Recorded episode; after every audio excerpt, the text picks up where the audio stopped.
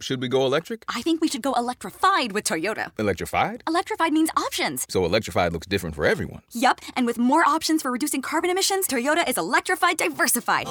Learn more about our Beyond Zero vision for the future at toyota.com slash beyond zero.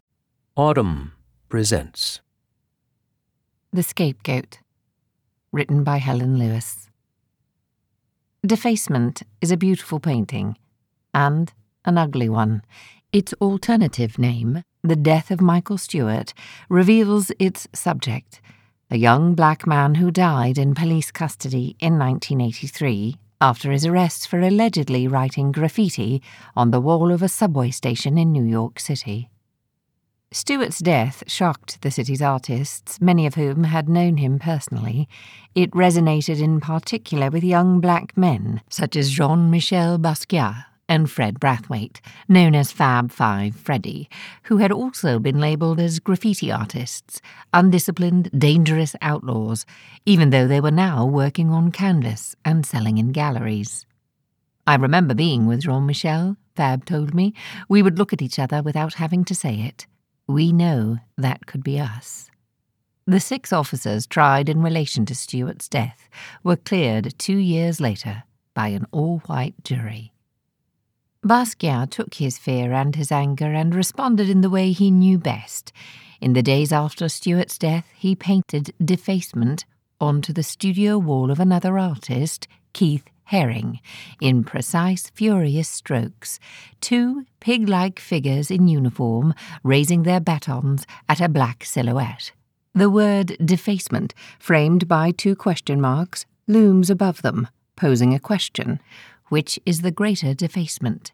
Writing on a subway wall, or the police brutality that wipes out young black men's lives?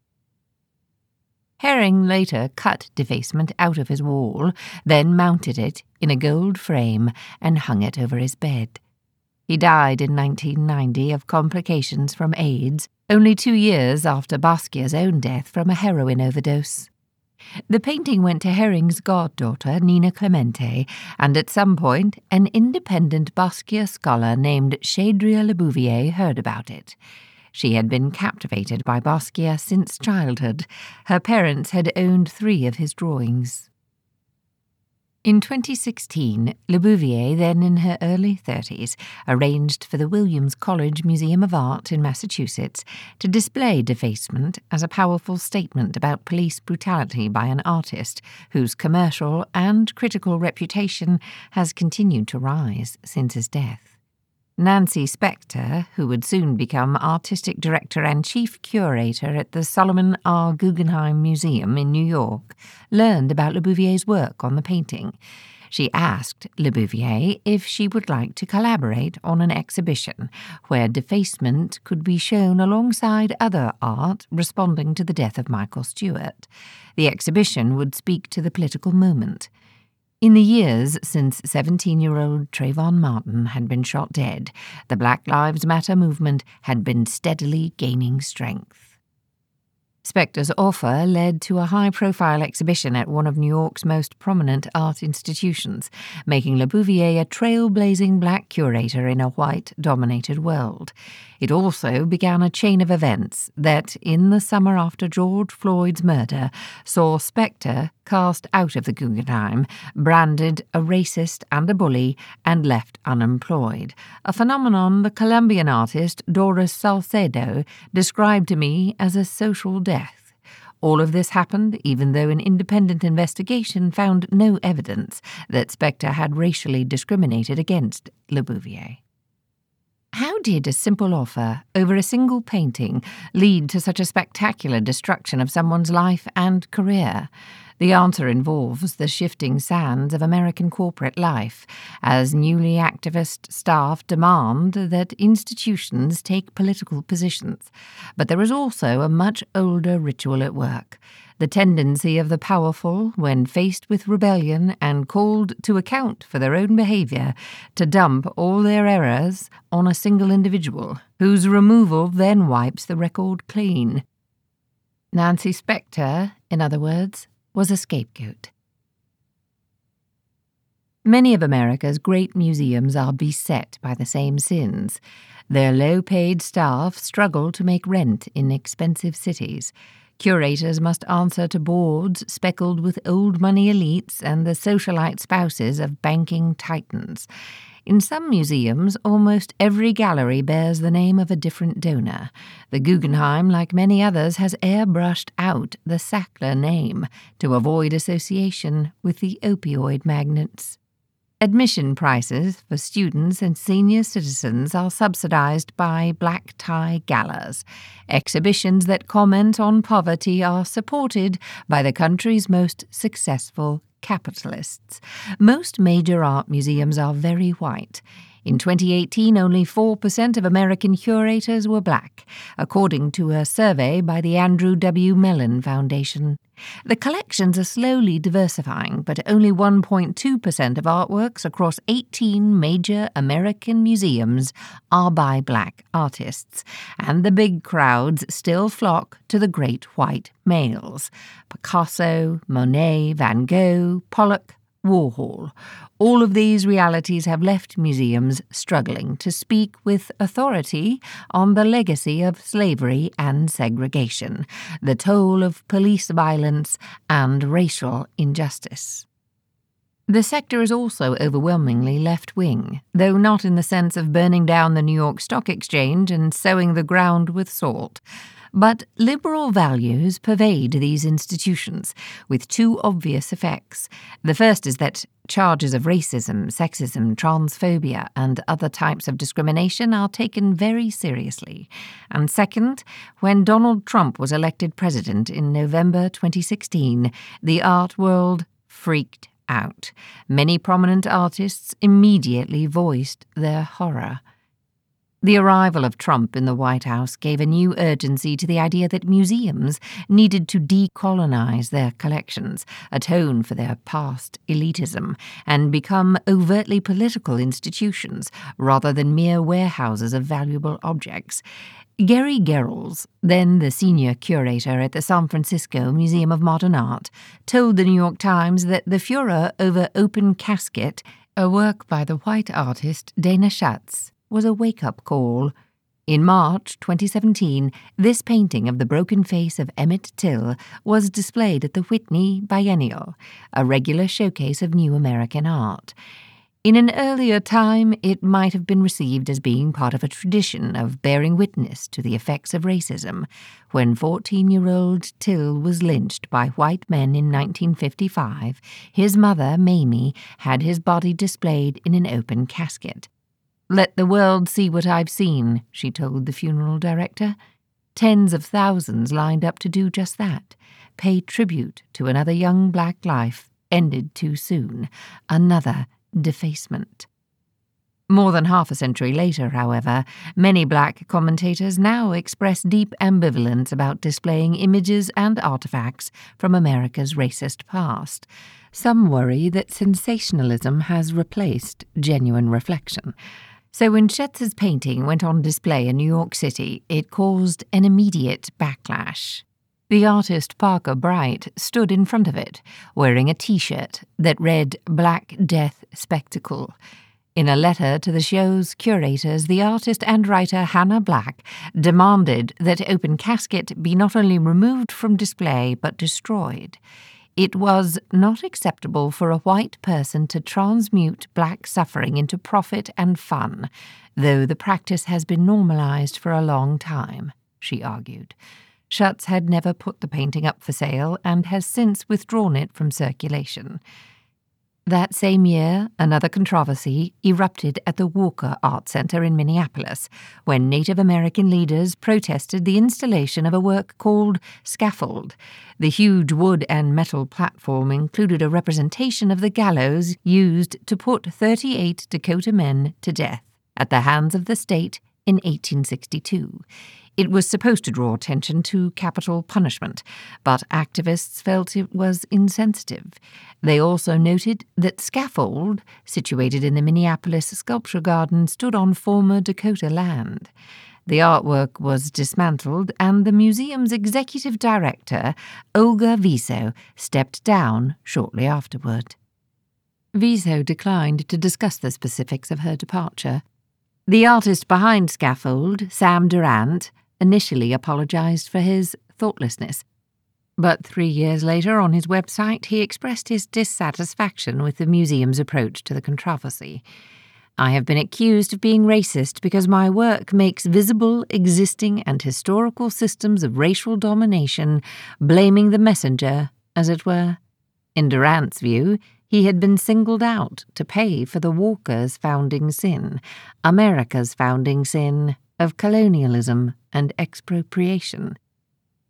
Around the same time, political concerns were getting louder at the Guggenheim. According to several sources, in late 2016, some staff members expressed frustration that the museum was not doing more to signal its opposition to Trump.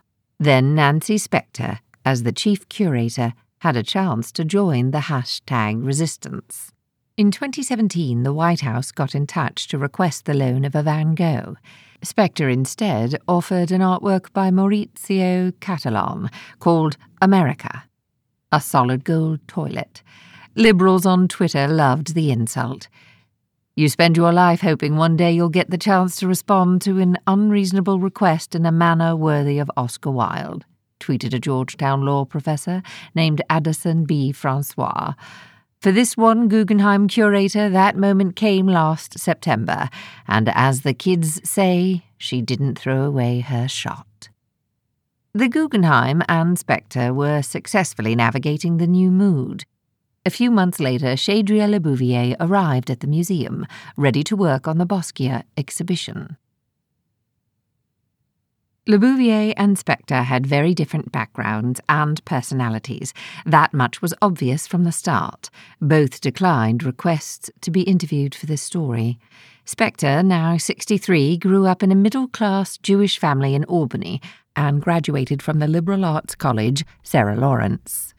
By the time she met LaBouvier, Spector had spent almost her entire career at the Guggenheim. She once described herself to New York Magazine as a product of the 70s who'd nursed her two children in Guggenheim meetings.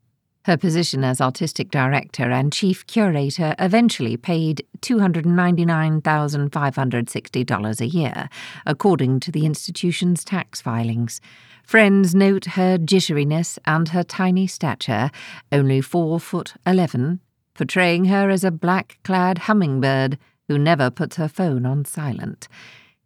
Even one of Spector's admirers described her as shy in a way that strangers sometimes mistake for coldness. At first, I found her to be rather serious, the Chinese artist Cai Guo-Qiang told me. They first met in 1996, and he praised Spector as one of the first Western curators to show an active interest in my art particularly its culturally specific elements, such as the use of gunpowder and traditional Chinese medicine. By contrast, LaBouvier comes across as fierce and direct. On Twitter, her display name is No Quarter Will Be Given. Born in Texas, she graduated with a degree in history from Williams College. She was an outsider to the self important art world LaBouvier knew what it was like to lose a loved one at the hands of the police, so perhaps defacement had extra resonance for her. In 2013, her 25 year old brother, Clinton Allen, was killed by a police officer. No criminal charges were ever brought against the officer who shot Allen, who was unarmed. Bouvier was 27 at the time and training to be a screenwriter, but she has written she took a career break to care for her brother's twin boys. After arriving at the Guggenheim, LaBouvier began work on a catalogue for the exhibition.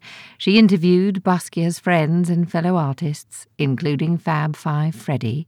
He was delighted by the show, he told me, and by Spector's choice of LaBouvier to curate it. He had met LaBouvier years before at a gallery opening and seen firsthand her love of Basquiat's work. I was amazed and impressed that a person that's not from the art world or a curatorial background was given a chance to curate a major exhibit, he told me. I thought it was incredible.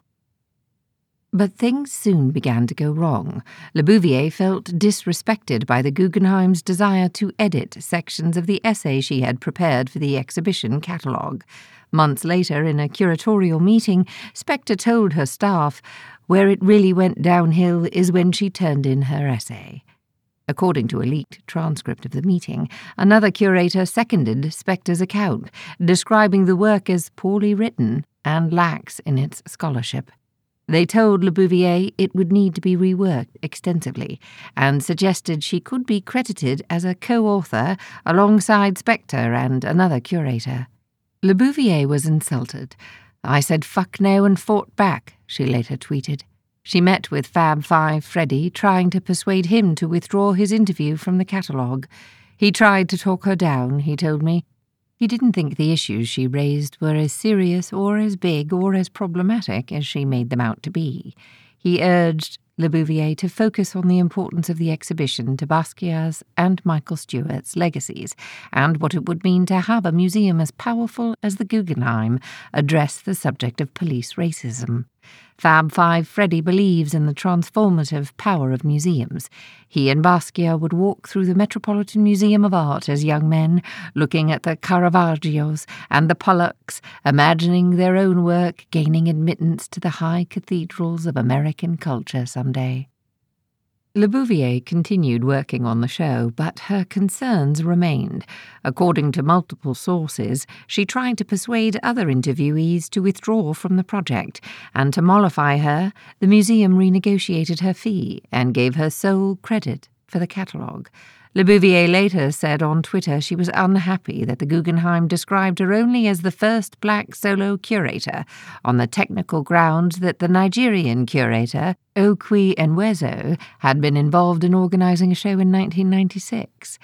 The Guggenheim said that LaBouvier was never described this way in publicity materials. Instead, she was called a guest curator. LaBouvier also argued that she was not properly credited in the letters requesting loans of artworks, and that the museum was sabotaging her by refusing to pass on journalists' requests for interviews. In the spring of 2019, as the opening of Basquiat's Defacement the untold story approached. LaBouvier spoke at a private event for donors at the Brant Foundation, and the museum flew her to Abu Dhabi, where it was building a new outpost to participate in a panel on Basquiat and graffiti art. In June, she spoke at the exhibition's press launch. But the friction between LaBouvier and the museum kept getting worse. After the opening, she brought guests for a private after hours tour. In the leaked meeting transcript, Spector claims that LaBouvier had not alerted security beforehand, a major breach for a museum employee that shocked other members of the curatorial department. Soon, these tensions spilled into the press coverage. LaBouvier noted, accurately, that she was working in an institution where senior staff were used to being treated with deference by junior staff. I think it will be better for the black curators coming after me, she told the New York Times. For instance, if I didn't review something, that meant that no person of colour looked at that document or process, and certainly it felt at times that there was an expectation that I would just be grateful to be in the room.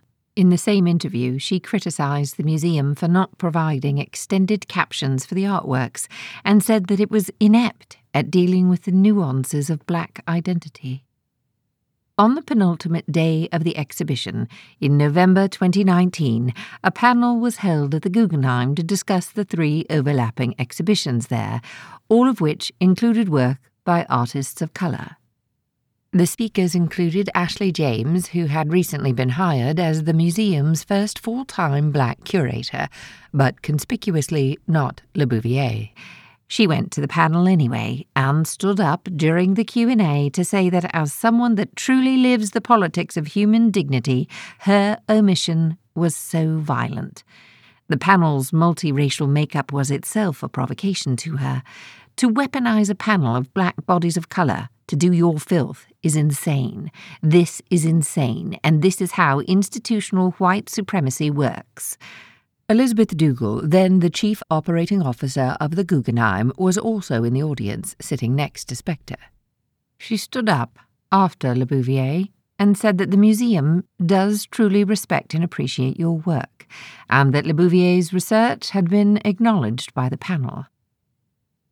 Up to this point, the alienation of LaBouvier from the Guggenheim seemed like an everyday story of mismatched expectations, a stiff institutional culture confronted by an outsider, unwilling to bend to its shibboleths. LaBouvier tweeted and received modest engagement. The Guggenheim largely stayed quiet, refusing to take part in a public quarrel that put its name in the same sentence as racism. As 2020 dawned, it looked as though the storm had blown over. But then another black man had a fatal encounter with the police. On May 25th, 2020, George Floyd was choked to death by a police officer in Minneapolis. His slow, casually sadistic murder, captured on a smartphone and posted online, came in the fourth year of Trump's presidency, two months after the Guggenheim and other museums had closed their doors because of the coronavirus pandemic. Many Americans were trapped at home, frightened for their lives, apart from their friends and family. Meetings had turned into Zooms, managers could no longer speak to their employees face to face. Slack channels and social media feeds buzzed with fear, outrage, and hurt. At the Guggenheim, which ultimately stayed closed for six months, 92 of the museum's nearly 300 staff were furloughed.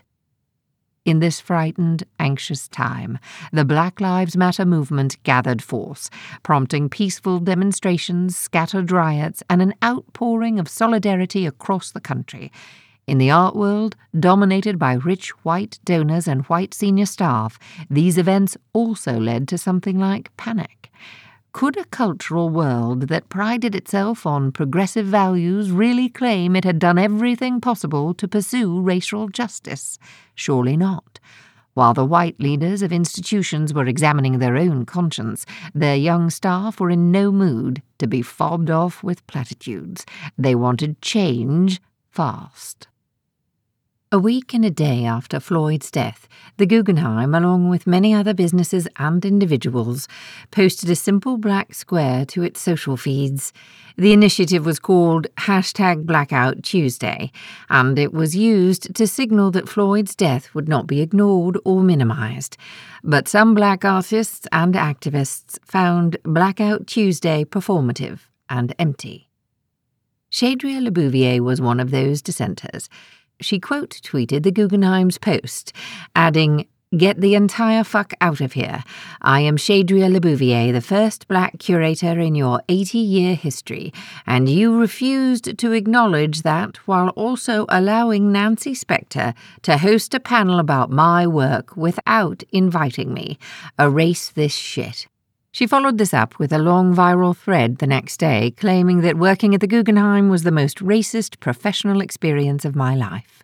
She zeroed in on Spector, the woman who had brought her into the museum's orbit, but who, according to LaBouvier, was trying to co opt my work, and likened her to Amy Cooper, the Central Park Karen, a white woman who had recently been in the news after she called the police on a black bird watcher. In this new climate, the Guggenheim could not just ignore the story and hope it would go away. In a statement to Essence magazine, the museum recognized the missteps made in our 80 year history and said it was committed to doing the work. Had the museum looked more closely at LaBouvier's feed, its board might have seen her complaints as part of a long standing pattern of excoriating others who were interested in defacement or Basquiat, even when they sought out her opinion. Back in June 2017, LaBouvier had complained about a lightweight Basquiat exhibition in London, which did not feature defacement, by tweeting that a curator involved was a mediocre bitch trying to erase me from my own defacement conversation, and that she belonged to a special ring of yoga feminist hell. When the woman emailed offering to thank LaBouvier in the exhibition's acknowledgements, she tweeted, LOL hashtag bitch please. The same year, LaBouvier claimed on Twitter that David Shulman, the producer of a BBC Basquiat documentary, stole my research. In a statement, a BBC studio spokesperson said, We are proud of this award winning documentary and stand by our work on it. All the information on Basquiat's painting, Defacement, came from primary sources and is presented solely in first person accounts. Two years later, LaBouvier tweeted a complaint that a writer for British GQ found new interviewees to discuss points that she had made previously, rather than citing an article she had written for Dazed magazine. I am so tired of these unoriginal ass white people writing about Basquiat, curating Basquiat, and they are stealing the entire goddamn time, she wrote. The current editor of Dazed reviewed correspondence from the incident and said that, at the time, the magazine did not find plagiarism to have taken place. In 2019, LaBouvier's criticisms had gained some attention, but prompted no action. The summer of 2020 gave such disputes new meaning. Nancy Spector had the misfortune to be the focus of LaBouvier's latest tweets at a time of heightened racial sensitivity, and also a time when the Guggenheim's leadership could not gather its staff together in person to dampen the smouldering discontent. On June 8th, diversity consultants hired by the museum convened a Zoom meeting to discuss the situation. Staff members were asked to sort themselves into gravel, paved, boulevard, and highway rooms, depending on how smoothly they felt able to navigate racial issues in the workplace. By the end, some were in tears. Over the next two weeks, the curatorial team agreed to meet on Zoom without Spector so they could speak freely. One of these meetings was five hours long.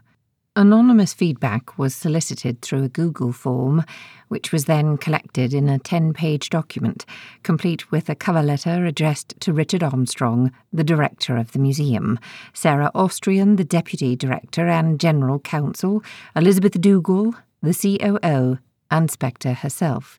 In 58 bullet points soon leaked to the press, it laid out a roster of complaints and demands, including Can we please all self reflect our privilege? and some staff expressed feeling obligated to do work on behalf of the museum that they don't personally agree with, and sometimes are morally opposed to.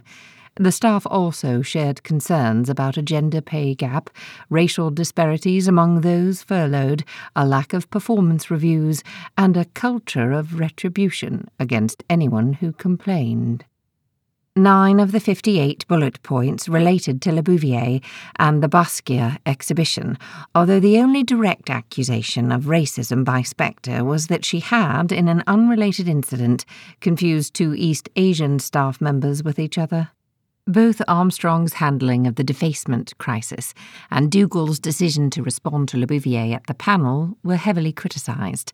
We cannot move forward with any credibility until we offer LaBouvier a sincere, unqualified public apology, one of the bullet points concluded. The letter was signed by the curatorial department. Spector had lost the confidence of her team. In subsequent days, it emerged that on the 23 person curatorial staff, one holdout had refused to join the protest. He soon resigned from the museum and wrote his own letter, which condemned the attempt to find a single scapegoat. The curatorial letter was followed by another from a new pressure group calling itself A Better Guggenheim, composed of current and former employees. On June 29th, the group published an open letter to the board alleging that the most visible egregious act of anti black violence in the museum's recent history was the disrespectful and publicly hostile treatment of Chedria LaBouvier in the aftermath of the curatorial department's meetings, by some alchemical process, the general swirl of blame had settled on Nancy Spector. She was now the public face of the art world's PR crisis. Her position at the Guggenheim was untenable. The museum commissioned an independent investigation into LaBouvier's allegations, and on July 1st, Spector went on a three month sabbatical. The campaign to oust her kept gathering momentum. A Better Guggenheim soon had its own professional looking website. It also launched an Instagram page, which carried anonymous stories, including the allegation that Spector had once praised a security guard's wonderful Caribbean lilt. She had been describing a guard who liked to sing as he made his rounds in the museum's rotunda. In October 2019, the museum had considered this observation worth amplifying and tweeted it out from its institutional account.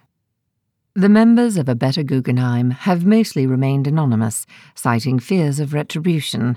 The New York Post has alleged that it is entirely led by white women. When I asked for comment on that claim, the group, which insisted on replying collectively and anonymously to my email messages, told me that this was false.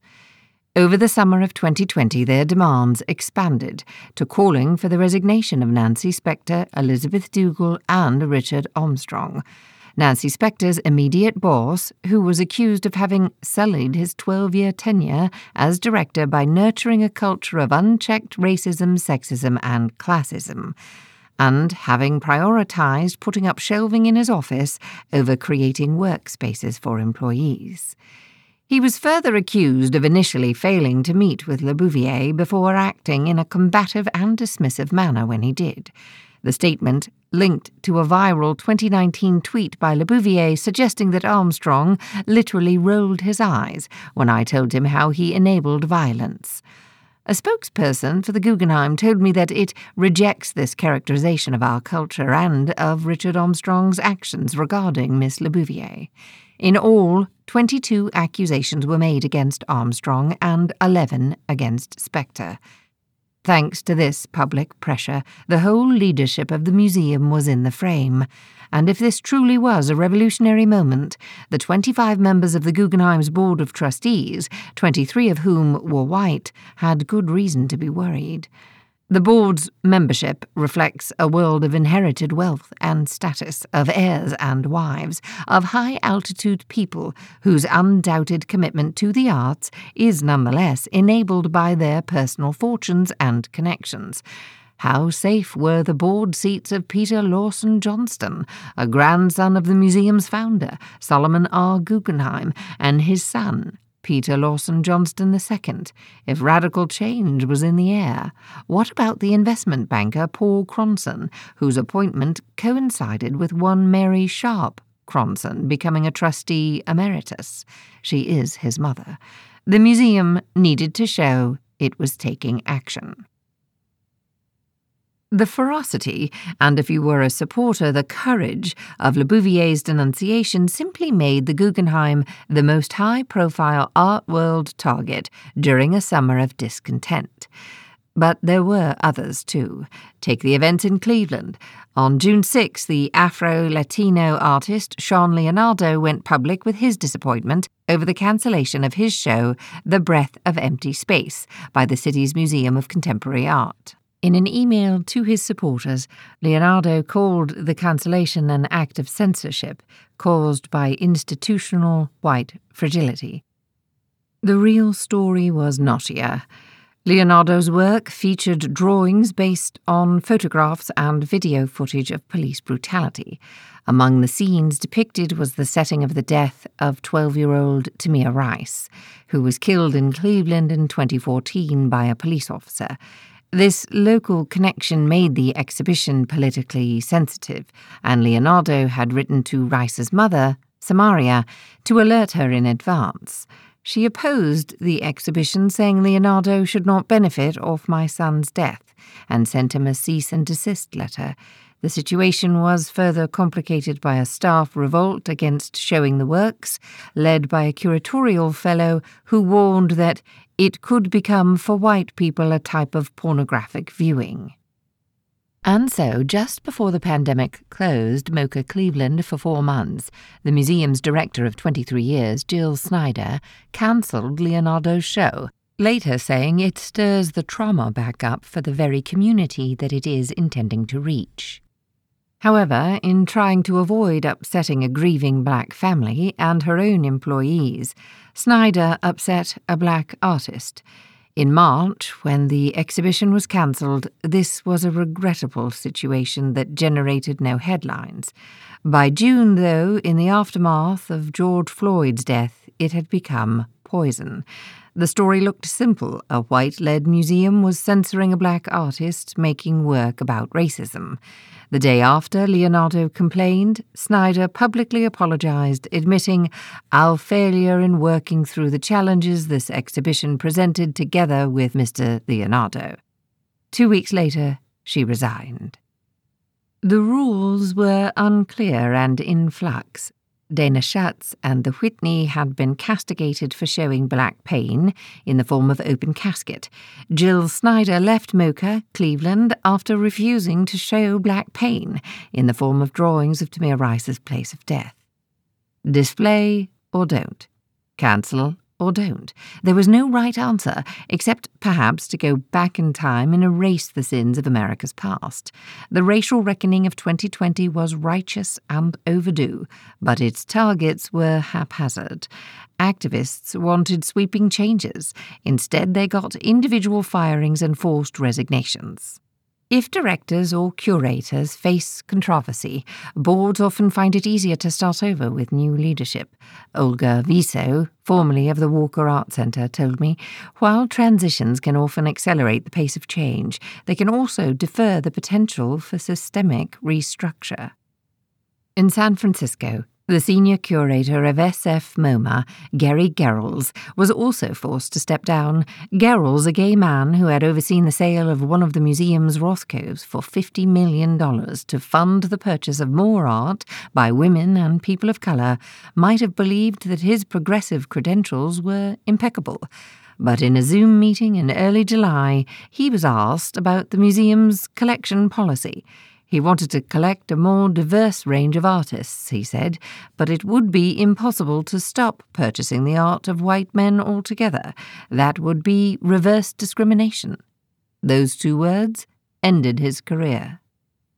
At the Zoom meeting, the chat box immediately exploded in condemnation. On July 11th, 2020, Garrels sent a resignation letter to all staff.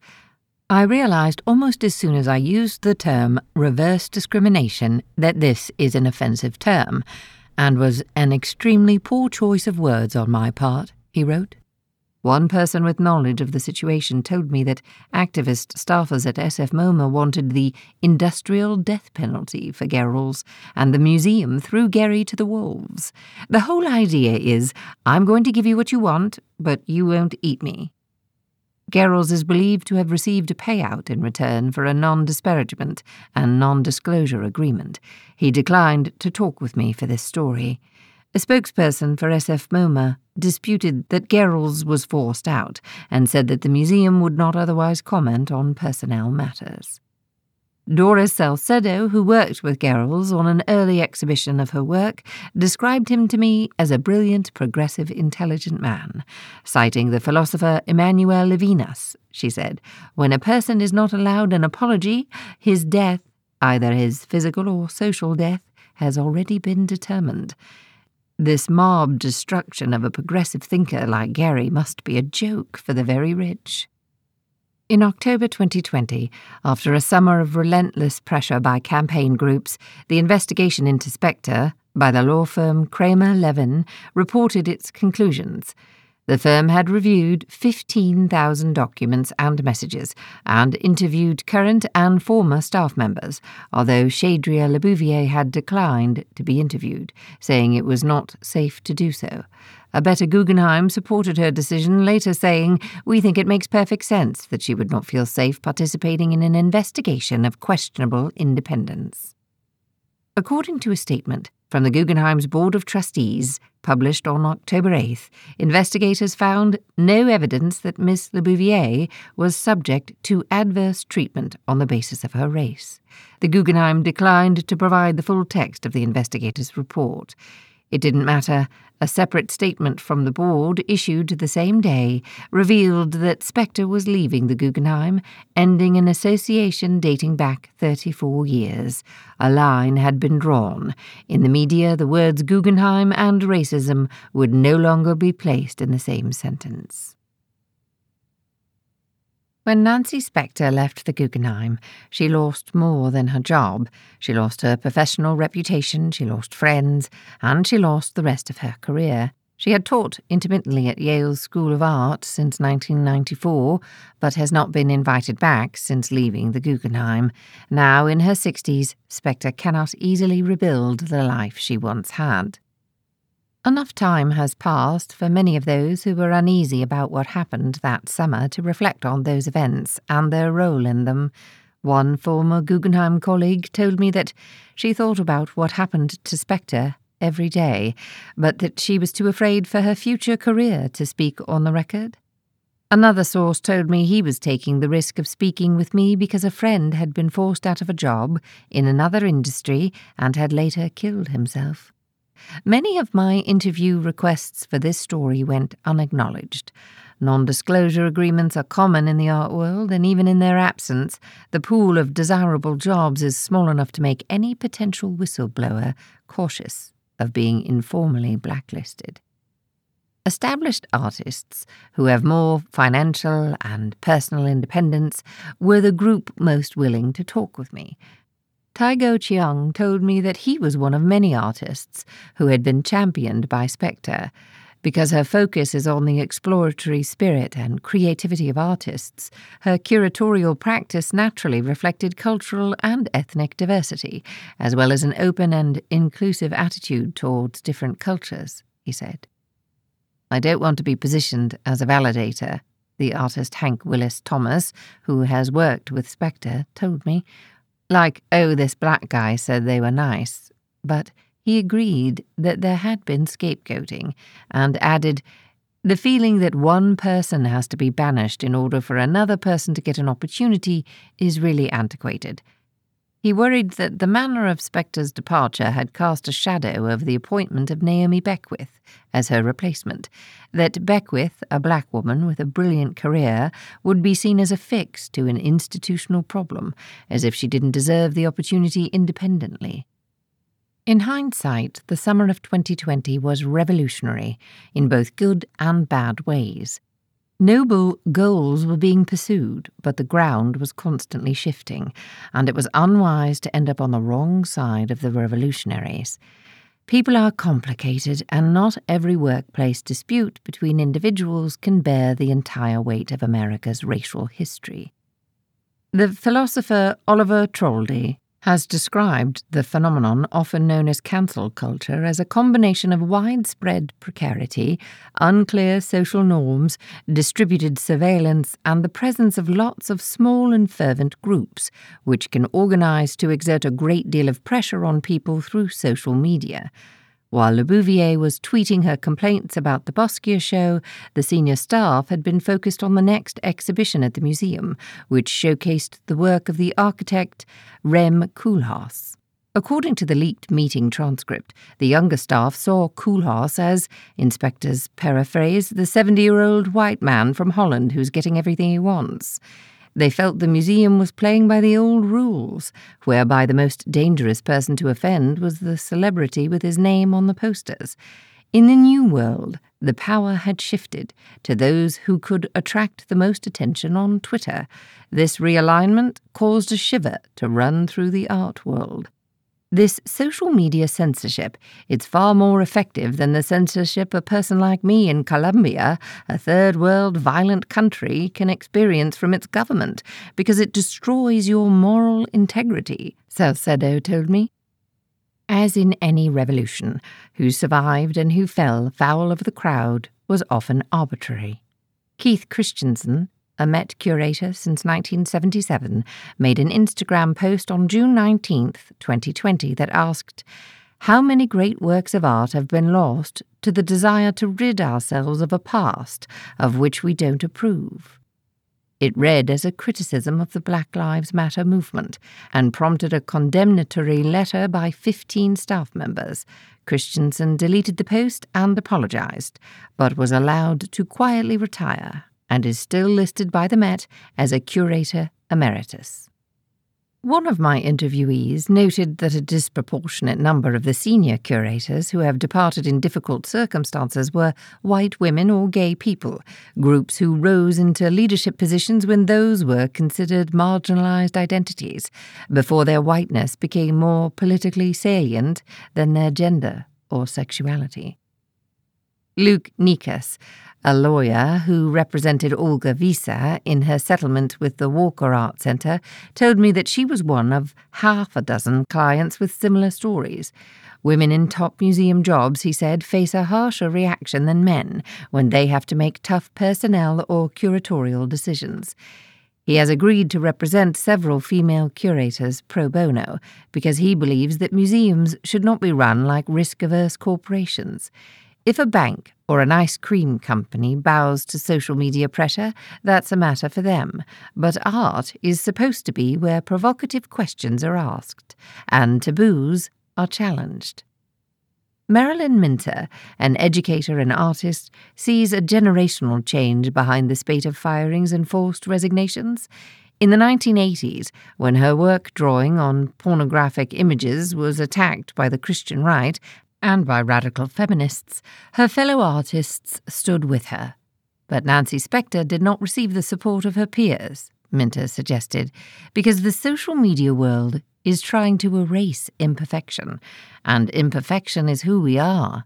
To see this tidied up world, it's going to make everybody feel like a failure constantly.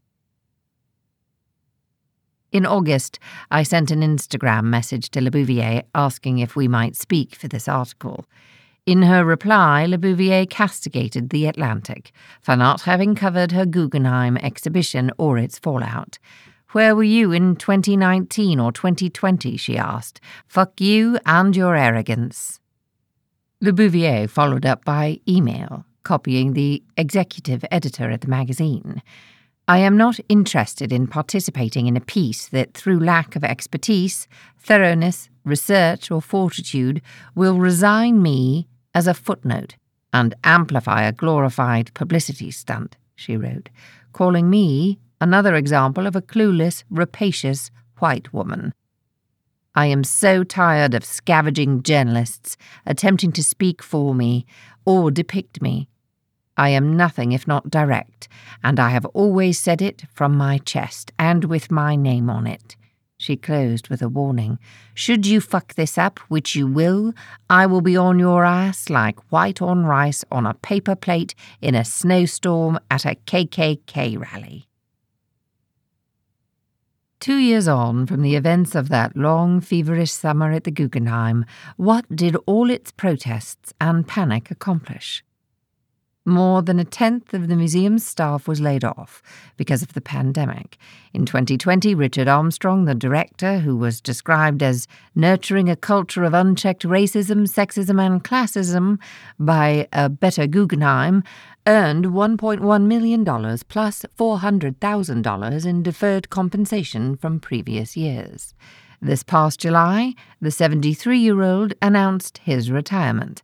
When asked for comment, the Guggenheim noted its wider diversity efforts, including the appointment of six board members of colour. The Guggenheim has worked hard to change itself, Ben Rawlingson Plant, the museum's deputy director for global public affairs and communications, told me. The vast majority of our executive team have joined the museum in the last three years, myself included.